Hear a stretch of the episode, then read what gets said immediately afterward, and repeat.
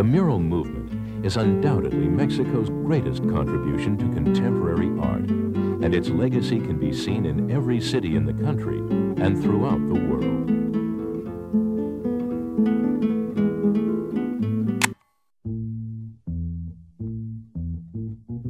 The Mexican mural movement that began in the early 1920s essentially began when the Mexican government, still trying to heal after 10 years of violent revolution, offered public walls to painters. They wanted art that would teach an official history of Mexico to a largely poor, illiterate populace. And uh, so people came from all over the world to observe the painting of these murals in Mexico City. Here's author Susan Vogel. And they often had them painted in public places where the common person would see the murals. So these are government walls. Often the murals are found within old colonial buildings with courtyards inside. So from the outside, they look like kind of monolithic, rectangular, three story buildings. Um, but inside, they'll have one or two courtyards. And in the courtyards, there are kind of balconies or porticos. And th- those are the walls that were painted. So if people are walking to their offices, or to classrooms, they're walking past the, the murals. Today, these murals are free for anyone to see. You don't have to pay anything to see them. Here's Fanny Blauer. She grew up in Mexico City. And it's amazing to come to this building where, and then you suddenly find this courtyard, and it's just art everywhere. and people just working there and walking by it, and you and you know when we just we study it from afar, and we just become so enamored with it, and then for us to see it in person, it's just so incredible. And then you just see people going to work and walking by it. Like, ah, like ah, whatever.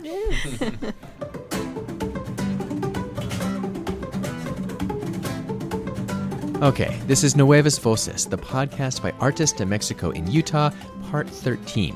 In this episode, we're continuing to talk about the muralist movement, and specifically some of the earliest works by one of the movement's most famous muralists, Diego Rivera.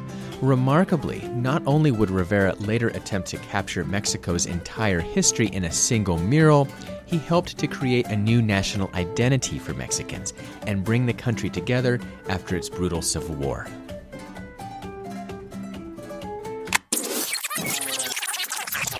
His worldview shocked many. He was a revolutionary, an eloquent and impassioned defender of collective justice. Despite his notoriety, the people love his paintings, and today his works are clearly some of Mexico's greatest national treasures. That's one opinion of Rivera and his work from a Global Village travel guide video. Rivera was talented and charismatic, but as we'll talk about a little later, he was also controversial.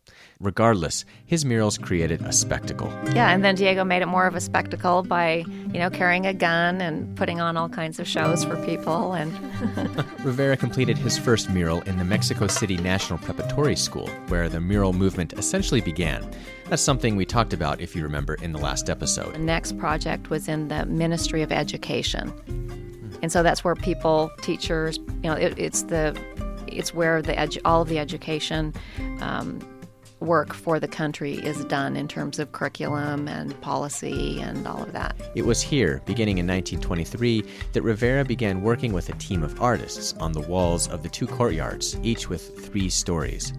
By 1928, he had created over 100 fresco panels, covering over 1,500 square meters. So, the, one of the courtyards he painted as the court of labor, and the other one was the court of fiestas. Rivera liked to contrast the wealthy imperialists, usually filthy rich Americans, with hardworking, genuine Mexican laborers and indigenous people. Specifically, panels found on a long corridor of archways are scenes in direct contrast. In this one, the Night of the Poor is contrasted with a, a similar mural called The Banquet of Wall Street. So that one shows sort of um, John D. Rockefeller and his ilk at a banquet with a bottle of champagne on ice in the middle, a ticker tape in their hands because they're watching as their wealth increases. Right. I was wondering about them. Like, a safe really behind them with all of you know their stocks and bonds, I guess. Another mural shows a fancy cocktail party of wealthy people who seem to be binge drinking on champagne. One man in a tuxedo is passed out drunk. Contrast this unrestrained debauchery with another mural called Night of the Poor, showing a group of poor women and children huddling together while a group of wealthy aristocrats leer in from outside. Most people think Rivera was evoking how foreign companies, many of them wealthy Americans, milked the wealth out of Mexico prior to the revolution. Part of the reason for the revolution was to for Mexico to assert its own independence from the US and its independence from foreign influences and its ability to make its own decisions and to care for its own population. I think I'm uh, I'm speaking in terms of uh, someone who just sees these paintings without knowing history, and I can see this nowadays. This is a situation that still happens in Mexico. You don't have to be a foreigner to experience the, the, the division and the segregation, the cultural segregation of someone sitting on your table. It's still there. Mexico City is a, a perfect example. I call it the city of contrasts because you can go to a neighborhood that is very upscale, and people who are sitting on the tables of very fancy restaurants are all white, white Mexicans, more European features. And you see the indigenous people or the mestizo people outside working on the parking, uh, valet parking, or selling gum, you know, kids selling gum. And I specifically recall, recall this scene in that neighborhood where uh, there's a park across the street from this really nice neighborhood, Polanco, and there was a family of indigenous people eating in a circle, eating their tortillas with the pieces of, uh, uh, of nopal, of cactus. And you cross the street, and there's this really fancy upscale restaurant with mostly um, rich Mexicans. In context of when Rivera painted these murals, he was commenting on the inequity between rich foreigners and poor Mexicans. But Fanny says the inequity today exists between Mexicans themselves. This is very uh, uncomfortable to me because I see it still in my city, in my country. Hmm. Luis, thoughts? Well, to me, the the most striking part about this image is the man in overalls he's kind of I don't know. I'm pulling from my personal experience, it's like he's telling the two people in front of him, "Look, you're not on the list," kind of thing, right? But at the same time, his other hand is kind of pulling at the leaves of the bushes that are hiding the three, what I assume to like American men, right? And I've encountered people like that and, and, and it's very difficult to process when you feel like they come from your community, they look like you, they maybe think like you, they, they've gone through similar obstacles and challenges like you, yet they're a gatekeeper and kind of protecting those that oppress you. And so that's the one thing that kind of stands out to me here, and it's, uh, yeah, I definitely still see that today.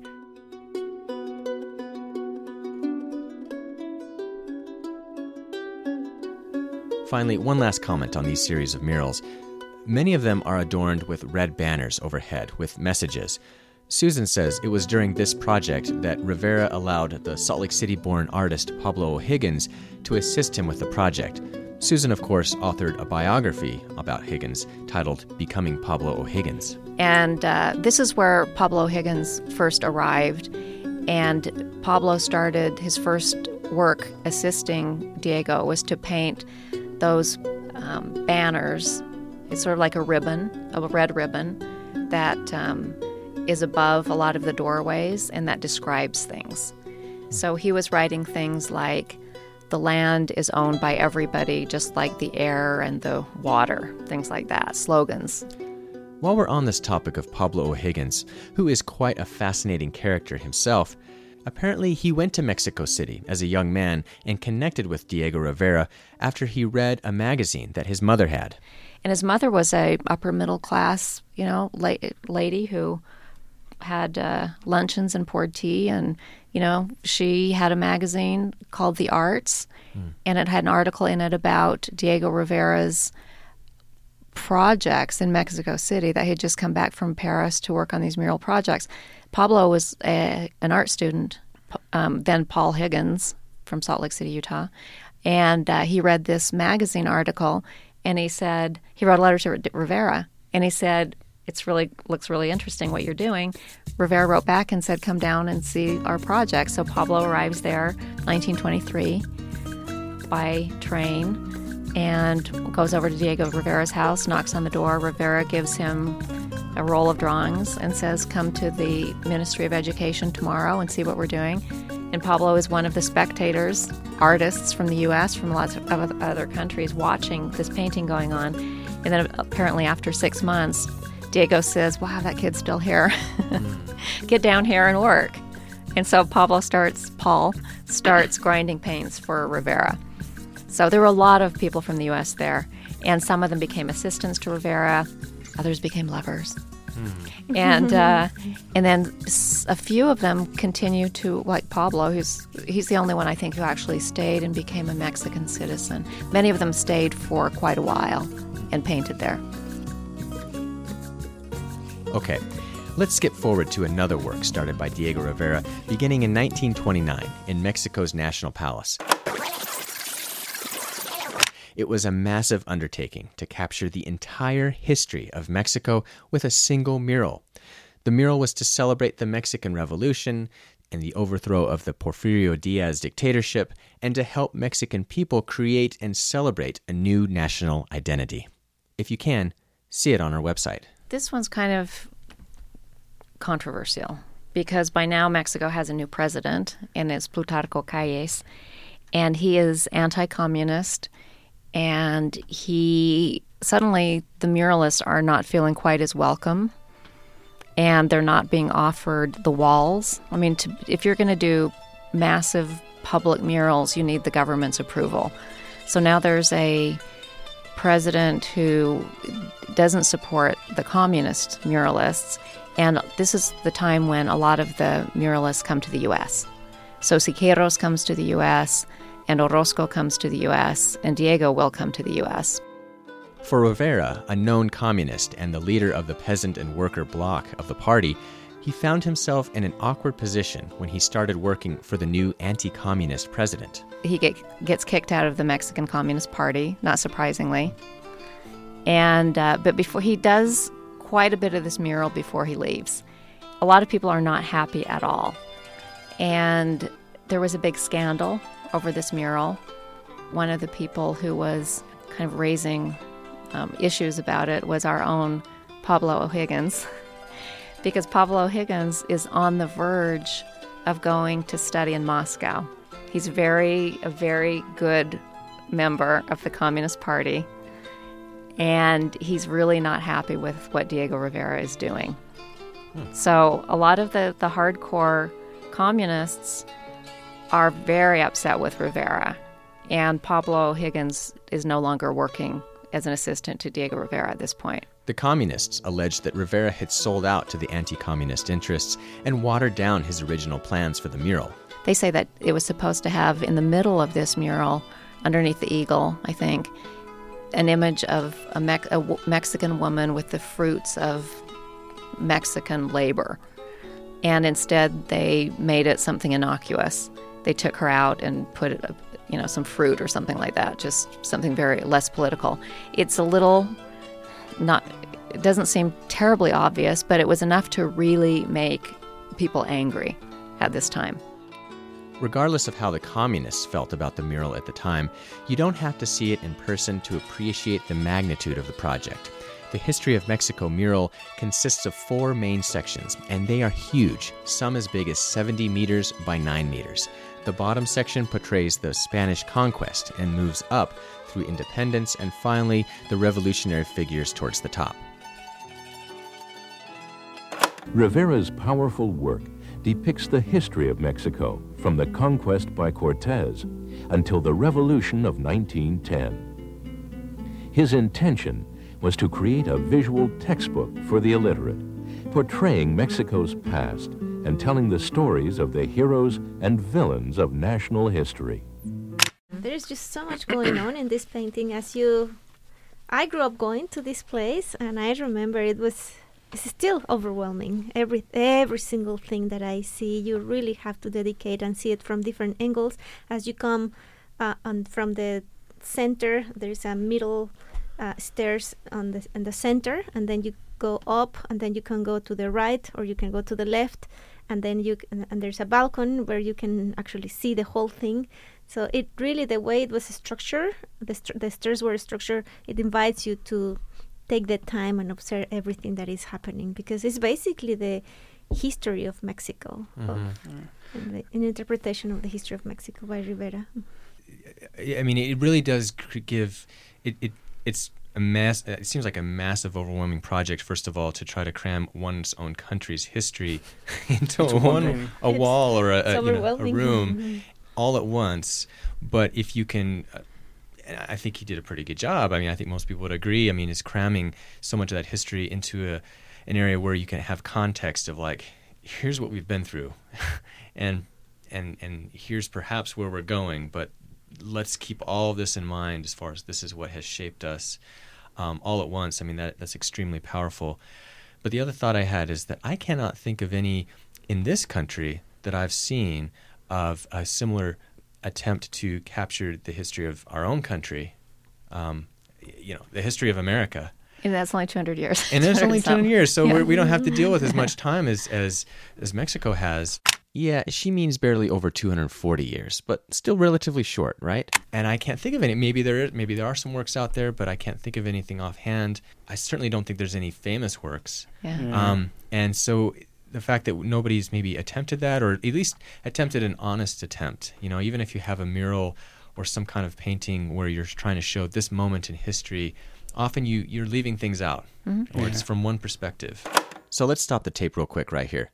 I want to amend my statement from that moment because, as it turns out, there have been efforts by artists to tell the story of the United States history through public works of art. One example can be seen in the frieze of the Rotunda in the U.S. Capitol in Washington, D.C., where there's a panorama depicting significant events in U.S. history. It only goes up to the birth of aviation in 1903, but it's a nice try. Yeah, and there was the the Work Project Administration, um, New Deal art projects that were influenced very much by the Mexican muralist movement, and um, that it did a lot of that, showing history, but probably not the entire history. But just think of what this was for. This was for creating a national identity where there had been not been one. Hmm. There had been, or there had been one that was fragmented and European, and you know, made up a lot of different people who didn't speak the same languages and had their separate and distinct cultures. So this was really like it it was like creating a comprehensive textbook on a wall. It's clear that Rivera spent a lot of mm-hmm. time on little details. I just see a lot of detail that I still see in Mexico the faces, the artifacts, the animals, the expressions of the faces. Um, you know, I live in this, my, my family lives in this plaza in Mexico City where every year in, in July, uh, hundreds of uh, Mexicans gather in their ancestral outfits uh, with feathers. Uh, and I look at this mural, and it's like I'm looking at that festival that still happens in Mexico in that plaza. It looks very positive, doesn't it? Yeah, I don't know if In it's, spite of all uh, the violence in it. Yeah, I think after seeing Orozco pieces, it's definitely cleaned up, Hmm. right? And the colors are vibrant. Um, but one thing you mentioned, Ross, is I definitely see honesty, mm. right? It's acknowledging the history. Perhaps, perhaps it's not showing it as it actually happened with all the bloodshed and violence, but it's all there. Mm-hmm. And I think going back to your question about pieces in, in the United States, I think the attitude isn't as honest about our history because that would dismantle manifest destiny and all that. And so mm-hmm. until we're able to process that and acknowledge that, I don't think we'll have any representations of our true history. There may not be a comprehensive mural of United States history that honestly acknowledges our country's most shameful moments, as well as its proudest. Today, we can learn about Native Americans being slaughtered under the guise of manifest destiny, or the institution of slavery, or the systemic discrimination and oppression of people of color in dramatic films or documentaries. But I don't think we've ever seen public art on those matters. It's all too depressing and sad. Then again, how Americans remember our own history through public art and monuments has been changing in some respects. The removal of statues of Confederate leaders in the South, or the recent installment of the National Lynching Memorial in Montgomery, Alabama, indicate that in some ways Americans are ready for honest accounting of our history, however sad or shameful all of that may be. Diego Rivera began painting the History of Mexico mural in 1929. He then left to work on other projects in the U.S., but he returned a few years later to complete the project by 1935. Also, by that time, the politics for Mexican muralists had returned again in their favor. Calles kept power until 1934. It was called a period called the Maximato. Mm-hmm. So he kept power through surrogate presidents. Mm. And then in 1934, Lázaro Cárdenas took office, and the mural movement burst back into full swing because he was a liberal. Yeah. Yeah. He was And if I'm not mistaken, supporter. he was the big uh, push as far as reclaiming uh, resources from uh, international investors back to Mexico. Um, and he's actually from the town of Jiquilpan, Michoacan, where my wife's family's from. So saludos a Jiquilpan. He expropriated the oil companies. That's right. He took it back. We can't end this episode without also talking about another important aspect of Diego Rivera, namely his very famous relationship with another famous Mexican artist, Frida Kahlo. It's not like you to be late for lunch, Diego. I was at the ministry explaining why a history of the Mexican people is an appropriate subject for the Mexican National Palace. Again? When I work, they scream about my politics. When I don't work, they scream about the delays. It's a farce. Hijo de puta! That model, huh? Yes. It was just a f- that's all. I've given more affection in a handshake. Well, that makes me feel so much better. Was she good at least? Not very. Too bad. Diego Rivera was famous for that. he was a very, um, I don't know, I don't want to say a word that is not, but he was very um, mujeriego. Come on, mujeriego. He's is a player. He He's a was player. a player. It turns out there are a lot of stories out there that don't paint Diego's personal life in the best light.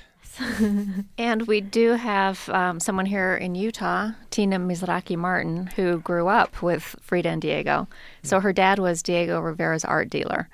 And so she, when she was a little girl, like, you know, eight years old, she spent a lot of time with Diego and Frida. And um, she, the stories that she has about Diego's behavior are pretty outrageous. Um, he really was obnoxious. And he treated women badly and treated a lot of people badly. He just was, you know, he just he just loved to get attention and stir things up and you know cause trouble and um, yeah, I, I didn't come away from right. I helped her with write a book about her growing up in Mexico, hmm. and I left not with really good feelings about Diego Rivera in terms of how he treated people and his hmm. family and those close to him. Hmm. It is true that there were no uh, women during women during this time period. Another correction here. Fanny says that since this recording, there were actually a handful of female artists during the muralist period. She asked me to make a note of this. Studying about muralism, I found uh, someone who was called uh, Fanny Rabel, which is my name. did you did you did you know about her? No. Okay. You mean female artists, so is that what you mean? Yes, and her name is Fanny, like my name, uh, Rabel, and she is uh, she came to Mexico in 1938. She was from Poland, and later she nationalized uh, uh, she naturalized uh, Mexican, and she was a student of Diego Rivera and Frida Kahlo, and she uh, developed her style of uh, painting children, especially children of homeless children, and the, the injustice, uh, social injustice to children. Uh, so yeah, she was one of the few in the circle of artists and painters, uh, among with Frida Kahlo and Diego Rivera. Mexican women as painters were not taken seriously. It's kind of interesting that many of them who got fame were immigrants. Like Tina Modotti was Italian. Tina Modotti is the other one. immigrant That's from right. U- the U.S. And um, and then there were immigrants from Spain, Leonora Carrington, um, Remedio Varo. But Frida, you know, just thinking of how talented Frida was and the fact that she didn't get recognition at all. And even Tina Martin's dad, who was Diego's art dealer, we have asked Tina, why didn't your dad promote Frida? And Tina's belief is that Frida wasn't didn't consider herself much of an artist. Uh, one thing when Diego was painting the murals in Detroit, and Frida was painting her paintings there, which was very public. People saw her painting her little paintings while Diego was painting the big murals. The Detroit News that was reporting on the murals titled an article, Wife of the Master Mural Painter Gleefully Dabbles in Works of Art. Amazing. Wow. Who knew? Huh? Frida is an iconic figure now in the in the world. Yeah.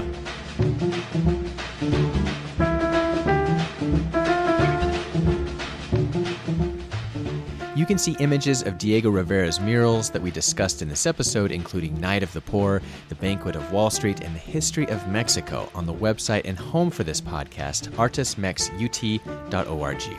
Also, as always, please share your own thoughts with us. What are your impressions of Diego Rivera's murals? Are there specific works or details of those works that stand out to you? Also, have you seen Rivera's History of Mexico mural? What did you think about it? And I want to know if you were to paint a history of the United States in a single mural, what important moments or key people would you include? Let us know by leaving a comment in the section at the bottom of the podcast page. Thanks to Luis Lopez for his Chicano perspective. Thanks to Fanny Blauer for her Mexicana perspective. Thanks to Susan Vogel for her Gringa perspective. The music you heard in this episode comes from Paco de Lucia, Calexico, Antonio Pinto, Gustavo Santaolalla, Pedro Bromfman, Elias Torres and his romantic guitar, and Jun Miyake. This podcast is made possible by a grant from Utah Humanities. Thanks to KCPW for the studio space. I'm Ross Chambliss. This is Nuevas Voces.